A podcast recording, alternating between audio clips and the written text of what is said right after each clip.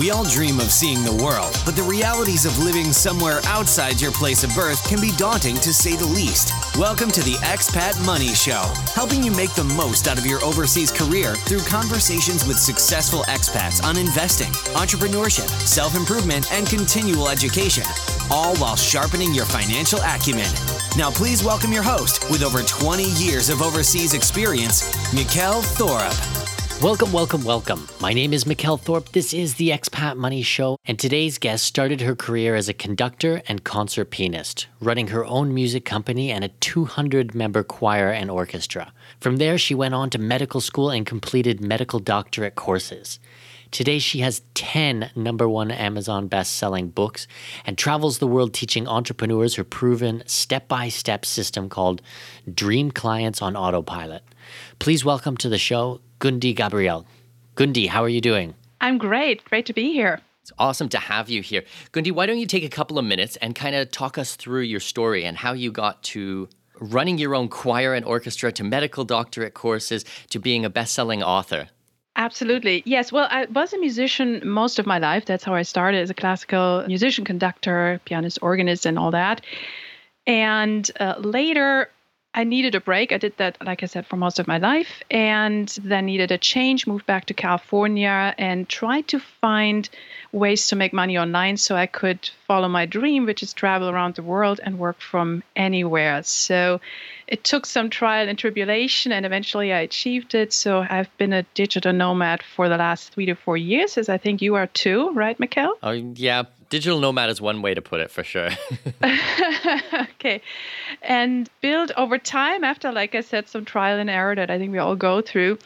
Six figure business going on seven, starting with self publishing, which has been my greatest tool to market and build my business, and building a platform called Sassy Zen Girl. It's sort of a travel lifestyle site and book series that helps people achieve freedom. That's the tagline also claim your freedom, turning a passion into a business or a sustainable income, and then live the life you want to live. It could be travel, can be something else, whatever you want to do, but not being slaved to a job or a life you don't like.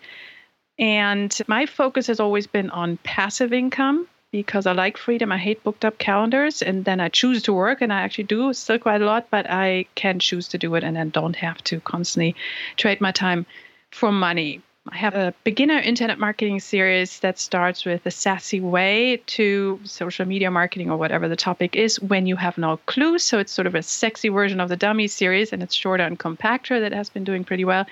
And I'm currently building out my Zen Traveler travel series and growing that and growing courses. That's pretty much in a nutshell. That is a lot of stuff on your plate.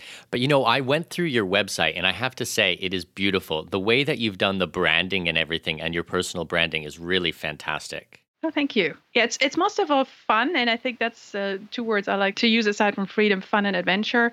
And I think it it speaks through that website a little bit at least. So, talk to me a little bit more about what you're focused on now, then. Like, what do you really have a passion for? Because I know you mentioned travel, I know you mentioned entrepreneurship, you're doing writing. There's a lot of different things there. Well, my three passions in life, not all entrepreneur related, are uh, travel, movies, and cats. Uh, not in that order necessarily, but that truly is the case. So often when I travel, I also do house and cat sits, which is kind of fun.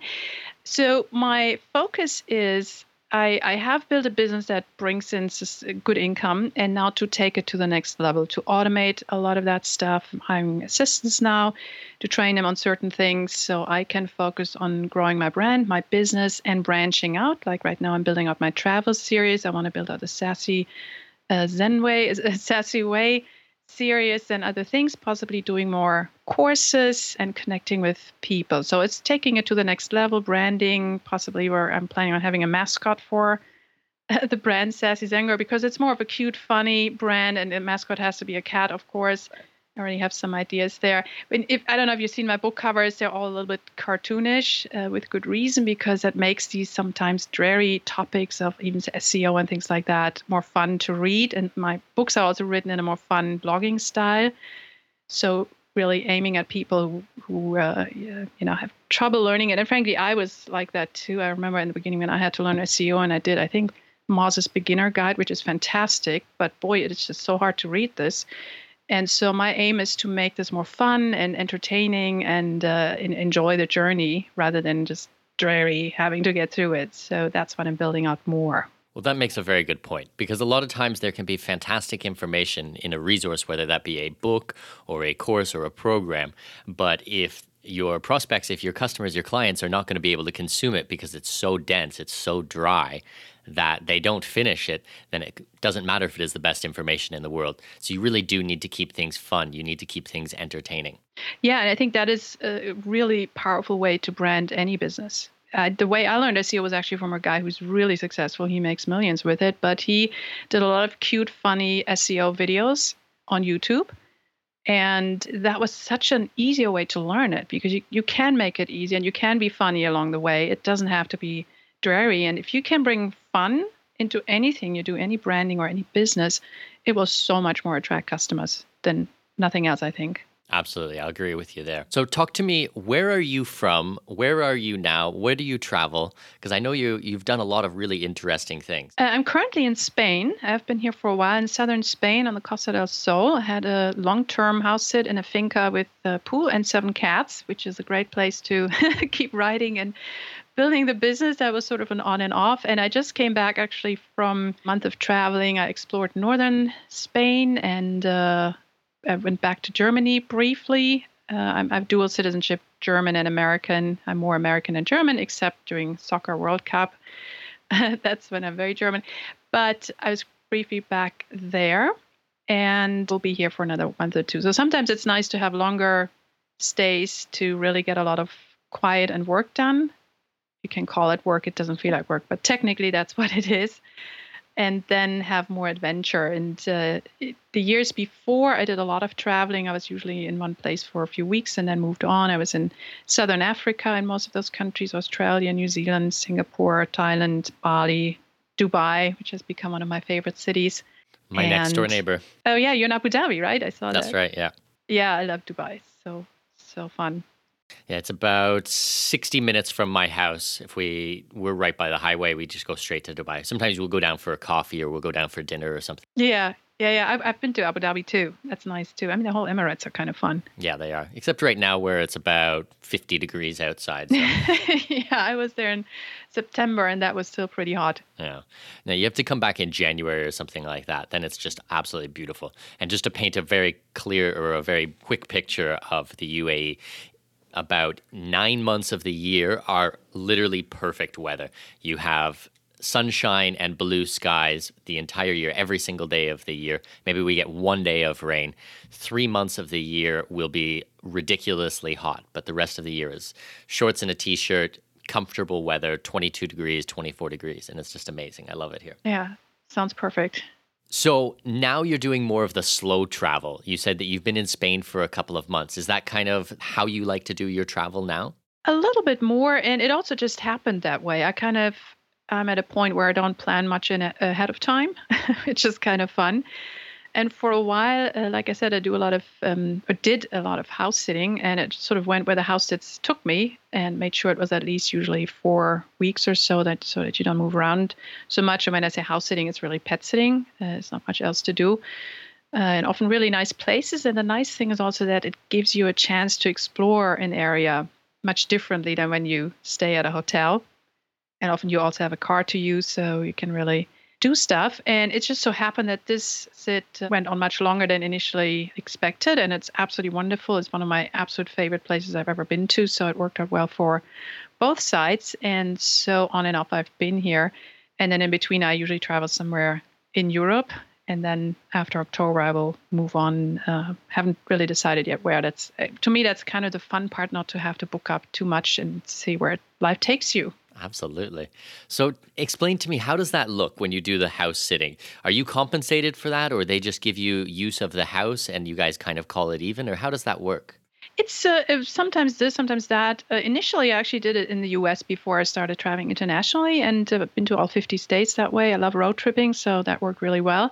And uh, in in those days, uh, it was compensated and certainly gas money internationally. It depends. Uh, south africa they paid for the flight sometimes they do sometimes they don't.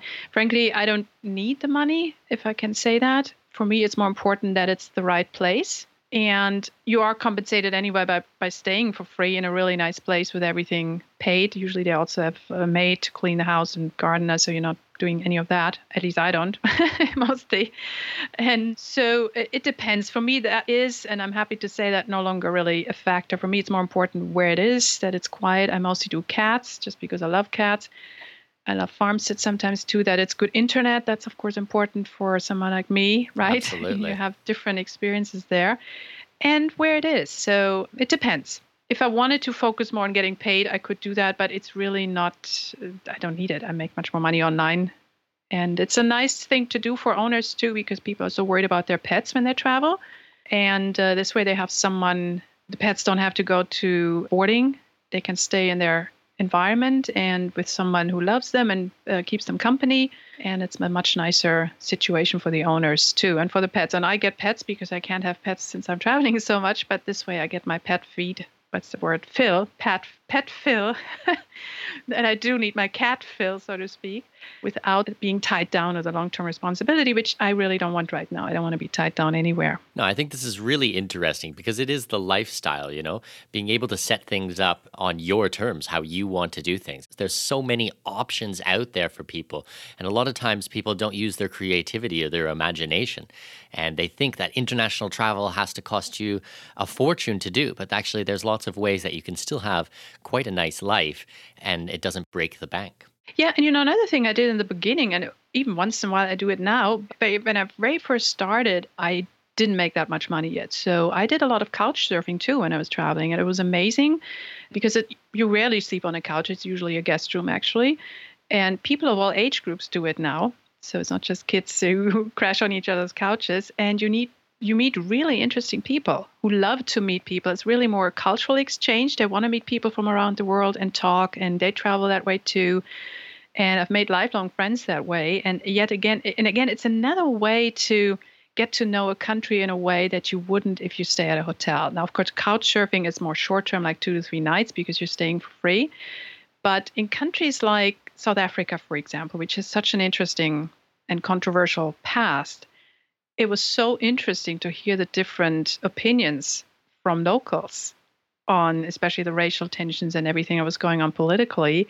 And you just sit there quietly and let them talk because it's fascinating. That's completely different than what you would read anywhere or what someone would tell you. And i have a much deeper understanding of that country or of other countries. So for that reason especially if you don't have money that's a good way to go. And also go with the attitude of what can i give back? Because not being a freeloader but you know be a nice guest be have spend time with the host. Sometimes they will actually show you the area too if they have time and contribute in some way. It doesn't have to be you cook for them or but maybe you have something interesting to share or you have a skill where you can help them with so that it's really uh, building friendships and relationships with people all around the world and as such it can be really really amazing. I always say there would be much less wars in the world if people did more couch surfing in the way i just described well, there's a lot of ways that you can add value, and they don't necessarily have to be monetary value. So that's a really good point. Yeah, and it's different from Airbnb, which I rarely use, interestingly, uh, because there's always this monetary aspect. They want you there because they want to make money, and that's fine. There's nothing wrong with that, but it's a completely different approach.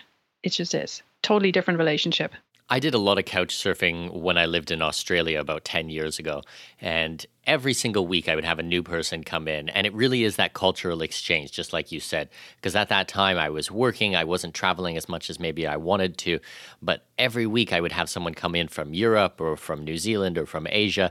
And it was just such a great way to make friends and to learn at the same time about the world while I was actually staying in one place. Exactly. Yeah. And you describing it from the host's point of view. And that's what a lot of them say. And it's amazing for that reason.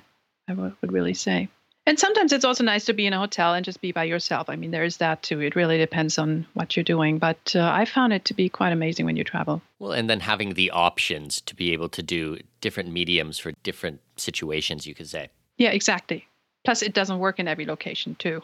you can't really do it in Bali, for example. Couchsurfing doesn't really work in Bali.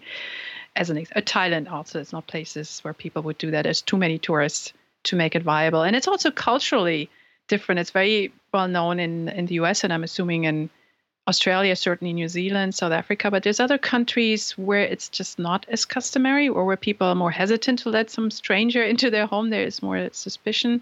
So it depends on the nation as well, I found. Well, I love how your business is absolutely booming. You're doing six, close to seven figures, and you still can see all the benefits for doing couch surfing, to doing house sitting, taking care of other people's pets. And it really isn't focused on the money. You have the money, but you want more of the lifestyle. Yeah, very true. And that's one thing I notice a lot with uh, friends and entrepreneur peers. You probably have seen this too. Success can become an addiction. And I see a lot of people who get so completely caught up in more and more success, more money, more famous, and all of that. There's nothing wrong with working, working, working, all of that. But I sometimes wonder what's it all for, right? I mean, why, what is the point of doing all that if it doesn't give you more time or whatever your why is, the famous why? And sometimes sitting back and just be rather than do all the time and just enjoy the moment, the simple things that's something I've noticed a lot that people get very caught up in that. And it's important to work hard and do a lot of stuff. I still do it. Just like I said, it doesn't feel like work, but technically that's what it is. But to also remember life is short and you don't want to rush through it and just be busy all the time building a business and not remember what else is out there. Yeah, well, having your number, knowing what it is that you are working towards. So, if you're working towards saving money so that you can travel the world, well, actually, you can travel the world today and work while you're on the go. You don't need exactly. to save up $2 million and then go and stay in five star hotels around the world. Actually, there's many, many options for doing it on the cheap. Mm-hmm. You know, I mm-hmm. traveled through Central and South America for 18 months when I was in my early 20s and I hitchhiked. I hitchhiked and I backpacked. I had my tent and I had no money. I was spending something like $10 a day. So right. when you do the math, like I was living very, very cheap and got to see and do so much that really shaped me as a human being. I didn't have to wait to make those millions and then do the trip that I wanted to do. Yeah, I think my, again what I said. My business, when I work on it, I still make it fun and an adventure. There's some things that are dreary that you have to do, but for the most part, if it isn't, kind of what's the point? And you can make it fun even while you make money and while you work. It's sort of an attitude shift, and and also don't forget. Like again, life is short. You never know when it's over, and you don't want to just be stuck and just working all the time. It's not about the work, but the the men- mental attitude. I think is what I'm talking about. Does that make sense? No, it does. Absolutely. I agree with you 100%. So, talk to me. Has there been any times where things didn't work out while you were traveling through these types of places? Staying in Airbnb, or sorry, staying on couch surfing, or staying and doing house sitting or pet sitting? Any times that it, things just went horribly wrong or things just fell apart? Well, it's not horribly wrong, but some go better than others. I would put it that way. And I'm sure you had had this, the same experience when you had couch surfing guests that some worked out better than others, right? And same with house sits. Some were amazing. Some I wouldn't do again. I wouldn't say there was anyone that was completely horrible, but there's certainly differences. Yeah, but I guess that's normal. Well, I just like this question because I think it's really important people understand that 99.9% of the time, like your worst fears, they don't come true. Like there's there's usually international travel works out and things go well and people are genuinely interested in seeing you succeed and being helpful and making sure you're happy like people get so caught up in you know what these bad things could happen what if you know I don't know. I can't even think of like the examples because I just don't feel that way. But I have heard these types of complaints, this fear, you know. Yeah, well, as a woman, I think you have to be more careful too. You know, I would not hitchhike and live in a tent in South America as a woman. And that's not being scared. That's just being, that's common sense, frankly. You know, that would be crazy to do. For a guy, it's completely different. And with couch surfing too, I've heard some horror stories. It's usually young 20 year olds who are naive and stay with single guys. You know, I mean, if you have to use your head a little bit, you know, and common sense and not get yourself in situations that can potentially be dangerous and not be too naive on the other side as well. But you're absolutely right. For the most part, things work out well if you use normal common sense. And I talk about this a little bit. I have a book, uh, Travel for Free, that talks about also digital nomad lifestyle long term. And it is, I think, one paragraph where I talk about women travel and safety and all of that. And it's using normal common sense don't be too gullible and naive, but otherwise also don't let it stop you from traveling. I've never been worried about my safety, for example, which is really important, I think. Doesn't mean it I was never in danger, but it's it's just not something that was a big deal. But I'm also careful, not not overly cautious, but using common sense. There's certain things if you travel in South Africa, people are so scared of it. It's actually completely fine if you use certain safety precautions that the locals will tell you. That's good advice, by the way. Ask the locals what they would recommend. Do not go to areas you shouldn't go. Um, like in Johannesburg, that can be dangerous, and as people tourists go, the, the locals tell them not to go, then they go anyway, and then they get robbed. Okay, well, what what are, what are you thinking, right? So if I'm not sure, then I ask the locals, what should I do? And I follow that. Or not leave, leave stuff in your car, keep the car locked. But I road tripped all over South Africa and it was perfectly fine. It's common sense. Ask locals, but then also don't be scared all the time.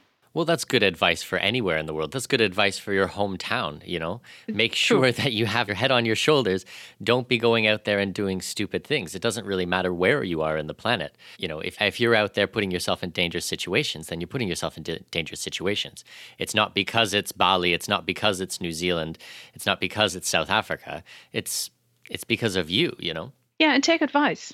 I think people think just, oh, I know what I'm doing. I don't need any help. Uh, no, listen to people who live there and who know their place because some areas are more dangerous than others. That's certainly the case. I mean, Dubai is one of the most, the safest places probably on earth. Mm-hmm. I found, maybe you disagree, but I found no, it no, just amazingly safe for, for a number of reasons, of course. And South Africa is actually perfectly fine. It depends where you are, too, but it's by far not as scary as people make it out to be. So, you know, it, that's another reason why couch surfing is nice. Otherwise, if you stay in a hotel, ask people. Durban, for instance, is a city that's also a little bit more can be dangerous if you don't know what you're doing, but it's a magnificent city. It would be a pity to miss it. I've, to me, it's the most interesting city in South Africa. Just know what you're doing. And that's not scary, right? Mm-hmm. Just, you know, as a New Yorker, I lived in New York for 10 years, so you're always much more cautious anyway, even though New York, ironically, is one of the safest cities in the world, too, Manhattan. I mean, it's very unlikely that something happens. But you just develop an attitude of uh, knowing where your back is and not having your, your wallet in your back pocket, as guys often do. Simple things like that. And don't go to Central Park in the middle of the night, which everybody tells you not to. Just don't do it, right? I mean, it's, uh, it's really more that. No, I agree with you 100%. Those are really fantastic things. So, where do you where do you think is really hot these days with traveling? Where do you think a lot of people are heading and what do you think like the the trends are going to be? The trends. One interesting trend that I definitely want to do is Antarctica. That would and be amazing. That's right. That sounds crazy. But I know people have done it and everybody is completely blown away. Now, that's crazy, but it's amazing. I think that uh, cruise ship is not the right word for this. It's special th- uh, ships that go there, I think. Uh, and it's quite amazing. So, that those, uh, those Russian icebreakers and things like that, right? Yeah, no, I think it's for tourists, but it's still not the tip. It's not a cruise ship. Like it's it's more of a normal passenger ship in a way with, with bunk rooms or whatever. But that must be completely amazing. I totally want to do that. Trends, uh, I'm not quite sure. I guess Europe is always popular. In UAE, Dubai certainly, Bali always is. Also, my favorite place on earth is Hawaii, for example. Beautiful. Place. That never goes out of fashion, right? It's yeah, absolutely. Lovely. The weather is great. The atmosphere, the people, it's just heaven.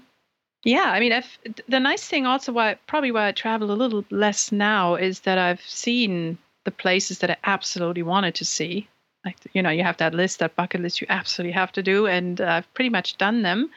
And i'd love to return and there's still more but it's not the urgency i had before. There's all this stuff i have to see and it's like being in disneyland every day it's a new amazing experience and something to explore. Yeah that's what i would say. See that's interesting. With me every time I cross one country or one destination off my bucket list, I end up adding like three more. Interesting. Yeah. I mean, there, there are more. It's not like there's nothing I still want to see. Like last year, for instance, I always wanted to see the Azores. I did that.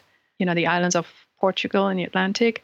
That was amazing. I bet. Totally amazing. And there's more, but I've seen so much already um, that the big ones, like the top 20, I would even say that I always absolutely wanted to see, except Antarctica, I've done. And there's still more to do, but you kind of relax a little bit more. Well, and then I suppose with your lifestyle now, you can slow things down a little bit. Like you said, you've been multiple months in Spain now. So you can really take your time, build your business, and get more involved in the culture and the communities of the places that you really, really enjoy. Yeah, exactly. And then maybe go to the Caribbean and uh, live there for a couple of months in different islands and explore that and see what you like there. So I, I guess that's part of it too. The really, really urgent ones I have seen now, and I definitely will return. And there's always more to explore. That's the great thing that you don't have to rush. well, that's why I I like the expat lifestyle. And that's why I, I named the show the Expat Money Show, is because I really wanted to show people that there is another option for traveling. So for me, for expat is someone who really incorporates themselves into the culture and into the community. Like, for example, we were speaking about Abu Dhabi and Dubai. I've been in the UAE for seven years here, and I use it as a base, and I travel out and I, and I visit all the neighboring countries, and I go over to Europe and to Africa and places like this. And I can use this as a base, and it's like that hub and spoke model, you know? And at first, when I was starting traveling in my teens, it was like one day in one city, two days in the next city, three days in the, in the one after that. And as time has gone on in the last 20 years of traveling, things have really slowed down. But each time I get more and more involved in the community, in the culture, in the people, in the language, in the food, and all these really incredible, exciting things. Yeah, yeah. It, it, I think that's nice to first get that out of your system the urgency to travel and see something every week or every two weeks and three weeks. And if you were to do that for 20 years, you would be completely worn out. Absolutely. Because no matter how much you enjoy it, there comes a point where you just it just can't do it anymore. And so I wasn't at that point, but it just happened uh, that the Spain set was longer, and I greatly enjoyed it. And the time flew by like crazy. I still still not ready to settle down, but it, it allowed me to take my business to the next level let's say, and, and get a lot more done than you do when you travel. Because when I travel, I don't get as much done because you're exhausted. You do so much fun stuff during the day. You're just totally tired in the evening. And so now I really like you describe. Um, and I was thinking when I was in Dubai, that's a great hub because it's so close to everything. Unlike the US, for instance, where you have to fly halfway around the world to most places. Whereas in Dubai, you're close to everything and then you have a base and you just go for a little bit of time. And long term, I might do that too but for now, I'm, I'm, my plan once I leave here is live like three, four months in one area, go on or see how I like it. You can always also rent places, furnished apartments. Sometimes some of them are really nice. As long as I have good internet, I'm good. You know, stay for a month, extend if you want to, and move on. So now my life will not be planned out by house sits as it was before more, which ironically usually happened to be in the places where I wanted to go anyways. It was quite funny how that happened. Uh, even when I was in South Africa, I got another one in Simonstown, which is where the penguins are, and the whales, and then I got another near the Okavango Delta while I was already in Botswana, right? Yeah, that's Maun. So it's funny how these things work out. While I was there, then I also traveled to Victoria Falls, and you know, I got a lot of things as I was already there but uh, they always led me into places where I wanted to go anyway, including Bali, Dubai, Thailand, and all that. So that worked out really well. And if it does, that's great. But these days, I also just go where I want to go and then just find some place to stay longer because that's nice to just settle in, just like you described, get to know the place, the food, to meet some people, and just get into the lifestyle of that place. That's fantastic. So, talk to my listeners a little bit about if they wanted to have this type of lifestyle, what kind of things can they do today? What kind of tips or tricks or advice can you give them to try to build a lifestyle like this for themselves? Well, the way I did it, and of course there's many different ones, was through self-publishing, Kindle publishing on Amazon. And I got to this by coincidence, as often happens, and very early on in my career, so to speak. And what is amazing about self publishing is not so much just publishing a book, but it is one of the most powerful and fastest uh, marketing and branding tactics, nonfiction, that is, of course. Uh, you can have lead magnets in there. I get subscribers every day. I get social media followers every day. And from day one, pretty much. If you know how to sell on Amazon, if you understand how that platform works, not just publish, but really understand how to have a power launch, how to keep the algorithm to promote your book, it's amazing. I keep getting podcast interviews. Uh, last week, I even got offered to be an expert on a, a, documentary that's coming up. Um, you get expert quotes, so you get a lot of other things out of it once you're uh, continuously in the bestseller list because people look for people to feature in the bestseller list. So it's great for that. It's great for branding. And it really started my business and started getting me an audience. Um, first with the books, of also of course a passive income stream, but I would see that as more of a bonus initially. It's a great way to sell affiliate products or any other products you have. If you do coaching or consulting, which is a great way initially to build a business, even a more six figure business, you can charge quite a bit of money. It's great to get clients because when people read your book and they like your style, I think we've all done that when we read nonfiction books, how to books, they often will want to hire you. You don't even have to ask them or offer it, especially if you have already success stories and you tie them into the book. Like you, you share a technique or something and then you share a story. Stories are always great in marketing anyway and it's more fun to read of a student who has applied that and the amazing success they had. And if you do that sporadically throughout the book people will be dying to work with you I even get requests for consulting coaching, even though I don't really do that too much because, again, I like my free calendar. but they still ask because, as a best selling author, and I call this bestseller publishing, not just publishing, it's not that hard to do on Amazon, by the way you have a different clout. You, you establish authority, even influencer status, very, very quickly. And it's it's I don't know any other platform that does that. You can be a social media influencer, but being a published author or a best-selling author is just an entirely different thing. What I also do, I use it as a funnel into my course because people already know you, so they're warm traffic, so to speak, or hot leads in a way. They feel like they know you, especially when you write in a very conversational style. So they're very interested to hear further training, like a free webinar or something like that. And then they're also very eager to learn more. And if there's a course they can take, they will do that gladly. But it's not the pitching you have to do if you brought in cold traffic from Facebook ads, for example, which is also much more expensive because it's the other thing about publishing. It's not expensive at all. You just have to learn how to do it successfully on Amazon. We'll just take a quick break. Did you know that I equate a good deal of my success to my reading habits? And it's not just the amount that I read, it's exactly what books I choose to read. And I'm not alone in this. Even Warren Buffett and Charlie Munger call reading the secret to success. That's why I've compiled the best reading list ever for entrepreneurs. This is a detailed list that I painstakingly curated just for you and has books on it that you would never know to read. And you can get a copy of it free at expatmoneyshow.com forward slash 100 books. That's expatmoneyshow.com forward slash 100 books. So, which medium of selling books on Amazon do you think works best? Do you do more of the ebooks? Do you do more physical books? Do you do audiobooks? How does that look? It ties all in together. It's not separate. And in fact, uh, with print, you do print on demand. So again, you don't have any advanced expenses. You just upload your files and they print the book whenever someone buys it, which is really great. And you still get a royalty. And they both show together when uh, people find your book you market the Kindle book because there's many promo services. It's much easier to market those. But if people want the print version, they can just buy the print version. And the same with audiobooks. I haven't done audiobooks yet, but I know it's very successful as well because a lot of people like audiobooks and I will probably add that too. But you would do all three together. In most cases, the Kindle books sell the most because they're also lower priced. But for instance, in travel with the body book, uh, the paperback often outsells the, the Kindle book, for example. So you would do that together pretty much. And the other point I wanted to make that's kind of important because people have this idea it's so difficult to write a book. No, it's actually not. My very first book was about how to start a blog. And that's not that difficult. And books don't have to be long. In fact, short is the new long, as they say these days. And I even have it sometimes in reviews where people uh, write how they appreciated that it was a shorter book because no one has time and everyone gets overloaded. Like the Dummy series, for example, is very in depth, very big books, whereas my books you can read in an hour or two.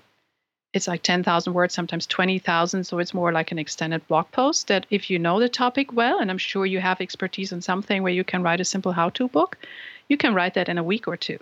So it doesn't have to take that long. And the one big book, you can write that later. I would start with something simple and then create a series of these books and keep drawing people in and build a mailing list and a Facebook group and all that stuff, build a community from your readers. Well, those are really good points because a lot of times people think that they need to be the best in the world, the world's leading expert on. Oh, God, no. it's, it's not true. You know, you just need to be several steps ahead. And oftentimes, things in our life that we take for granted is actually what someone else is really keen on learning. And they just want to get to somewhere around where that level that you are at. They're not looking to be the best person in the world on a, on a field or a subject. So actually, if you if you know it better than 90% of the population, then you're already an expert. You already know what you're doing, uh, doing and you can probably write quite comprehensively about it. Exactly. And the, the key is that you explain it well, that you explain it in an easy to understand way. That's why I have the no clue in my titles always, because I really bring it down to a very simple level that's easy to understand for anybody. Like in my case, it's often marketing or technical stuff, so that people have absolutely no clue and are scared of it realize with the friendly covers, they're pink and cartoonish. Oh, I can actually do this. This is not so difficult. Now I understand what this is about, right? So that's really more the conversational. I use a blogging style more than a than a book style and by the way, the other cool thing about publishing books is that you're already building a relationship with your reader who could become a follower or a customer or client and they feel like they know you because you're talking to them if you do it right in a really conversational tone as you would with good blog style writing. And that is priceless too. You're building that relationship and that respect in a way i don't like i said i don't know any other way you can do that as effectively and as quickly because if you blog it takes a long time to build a blog to the point where you have a steady flow of audience and where you show up in Google at the top and all of that. That takes time. It takes a lot of work, takes a lot of influencer outreach and all the other things you can do there. Whereas with publishing, you just have to know how to publish successfully and you can be a bestseller in your first week. It's really not that difficult if you know what you're doing. And then the other part of that, of course, is to keep books selling. And there's a technique on how to do that. And that's how publishing can become an incredibly powerful marketing technique for any business you want to do, any passion you have, anything you want to build out. And then you can add social media. I did social media later because it's so much work and it's so much harder to build a following. But I get social media followers every day just because they like the books and then they follow me on social media. I remember looking at your social media and you have something like 50,000 followers combined through the different platforms. Yeah, and I'm not even doing all that much. That's the funny thing about it. Because I'm I'm planning now on going more into my uh, Instagram because I uh, I think it's a great platform also with the travel.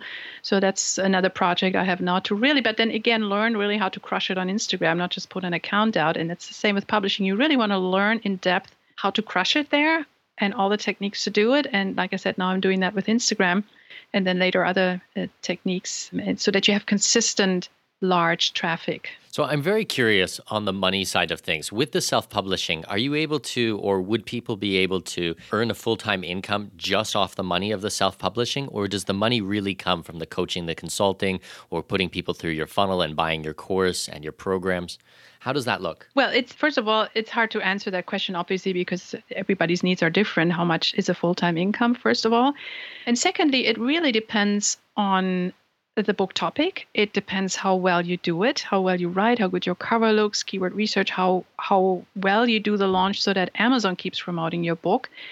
Um, can you make a full-time income? Absolutely, I do. Usually after a couple of books. You might have that one lottery winner that just does extremely well and you make a couple of thousand dollars per month right away. But I will be very clear that is the exception.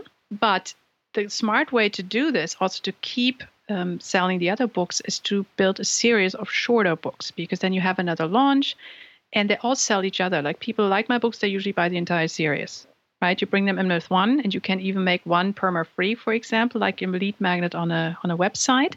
So people come in who don't know you and then they like it and then, they buy the whole series. So you build that up. That's the Kindle part. And then, of course, uh, paperback sells better. But I will be very clear this is completely dependent on your niche, what topic you choose, how well your sales copy is on the title.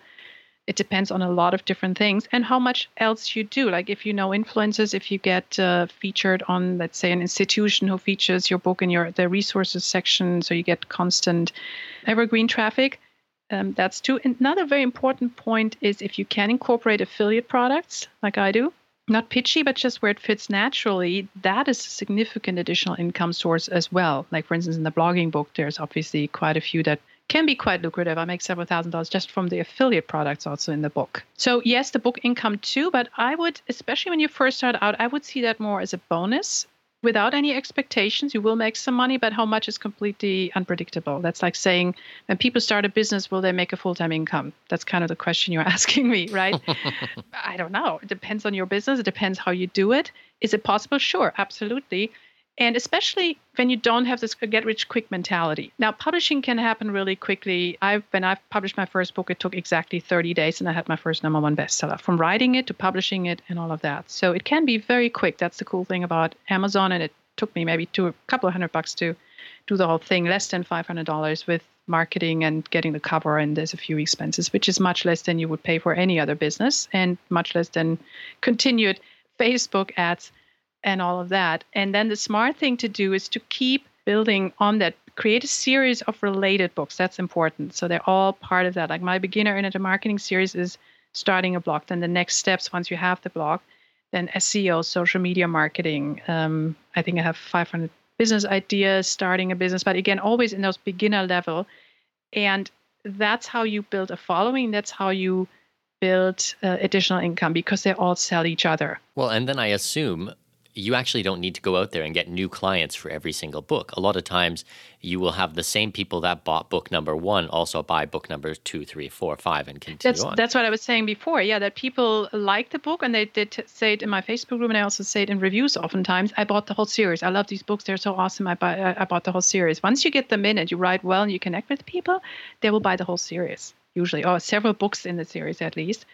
And that's why a series is so powerful and it, like I said, it's not hard to do. They're short books. And if whatever your topic is, before you even start, try to find, split it up maybe into five subtopics that each can be a smaller book, like an extended, really, really long blog post, so to speak. And and then go with that so that people kind of need the whole series, right? Uh, or it's it's at least related because Amazon has a feature where they show all your other books right underneath in little thumbnails. You may have seen that in some books and that's like free little ads. You don't have to pay for that. It's right there and people see it. And we're all addicted to series. That's just human nature. If we like something, we want the whole thing, right? And you you tap into that and it's not that hard to do like you could say i write a new book every two to three months that's really not hard to do some people do it every month that's a bit much but if you do every two or three months that's really not that hard to do if you know your topic already pretty well so, what was your aha moment? Like, how did you come to this? Like, a lot of people wouldn't think of starting publishing a book as the beginning of starting the business. I know. That's why I keep talking about it because everybody is so busy with social media and all this other stuff. And this is actually much easier and much faster. In my case, it was, like I said, coincidence. I had joined a, a digital nomad community called Location Rebel and they had a webinar of someone who had multiple number one bestsellers, um, and I, I, listened to that. And I, for some reason, had on my bucket list. I had seen a couple of people being number one bestsellers, and somehow I had it on my bucket list. I wanted to do that too. That was really why I did it initially, and so I followed her guidance step by step. Uh, chose this very simple book, and four weeks later, I had my first number one bestseller. And that book happened to also keep selling really well. Even back then, I didn't have a clue on how to do that. So I got lucky there and then I did more books. And I really studied then in depth what works on Amazon. It's also an algorithm, of course, SEO, the marketing, the copy. What what what are the things that make books sell well? How do you research topics and all of that? What are outside sources to get traffic? And really perfected that. But it was more coincidence, but it is quite brilliant because even nonfiction authors or authors in general don't even use it for the most part in this way. Like see it as the beginning of your sales funnel rather than just publishing a book. Well, because a lot of people would think that you need to go out there on social media, you need to get a following, you need to do content marketing and get all these people and then you would build a business and that would put them into something and then you would write the book and and you've you've turned things on its head. Like you wrote the book first and you got the 50,000 followers from writing the book. Like I think that's amazing. Exactly, yeah. For a while, I actually also did something on social media, but I honestly haven't much for a mm. while. And I had no followers when I started, maybe a few. I had literally just started a little blog, a travel blog. I wasn't really quite sure what I was going to do, but I was already getting ready with my travels. And it was pure coincidence, but I had a lead magnet in that book, as you should always do, just like you have on your blog. And so every day I had new subscribers suddenly and social media followers, like I said. And another really powerful thing that I, I recommend everybody do is get a Facebook group, not a page, a group of your followers, and make it warm and fuzzy and friendly. Like in my case, it's a networking group. Greet people warmly and, and, and encourage them to interact. Like in my case, when, when I have the welcome messages every day, there's like 20 people underneath say, Welcome, great to have you. And they check out their site. So it's a very interactive, friendly group. That's gold because these people will support you. You help them a lot, and I give a lot of information there. But when, when I need reviewers for my new books, for example, or uh, any other support, they're right there. They're happy to support too. They support each other, and and that's a very powerful thing. But no, that's the cool part about it that people don't understand. With publishing, if you need a tra- traditional publisher, which I would not ever do, then you need at least 10,000 followers or more. And even then, you won't get a good deal unless you have a really big following. With publishing, it can be the start of that, and it would make it so much easier because content marketing and blogging and social media, let's face it, it's really difficult. It takes time. You have to do so much. And, and uh, if you have connections with influencers, that will certainly speed it up. There's some Facebook ads in that, but everybody does that, right? So it's really difficult. And the, the difference you have with publishing, especially with best selling books, you have the cloud of a best selling author. So people assume, even if you're brand new, well, she must be a real expert or she must be an influencer, even if you're not, right? But the assumption is there and it's incredibly powerful. And the part I love the most, that's one of my favorite words ever, is it's on autopilot, right? You set it up right, and it just comes in, and I just see the emails come in, I see course sales coming in, I see affiliate sales coming in. It's really fun, you know. You just you do a little bit of promotion once you set it up right. There's not that much to do to keep it selling.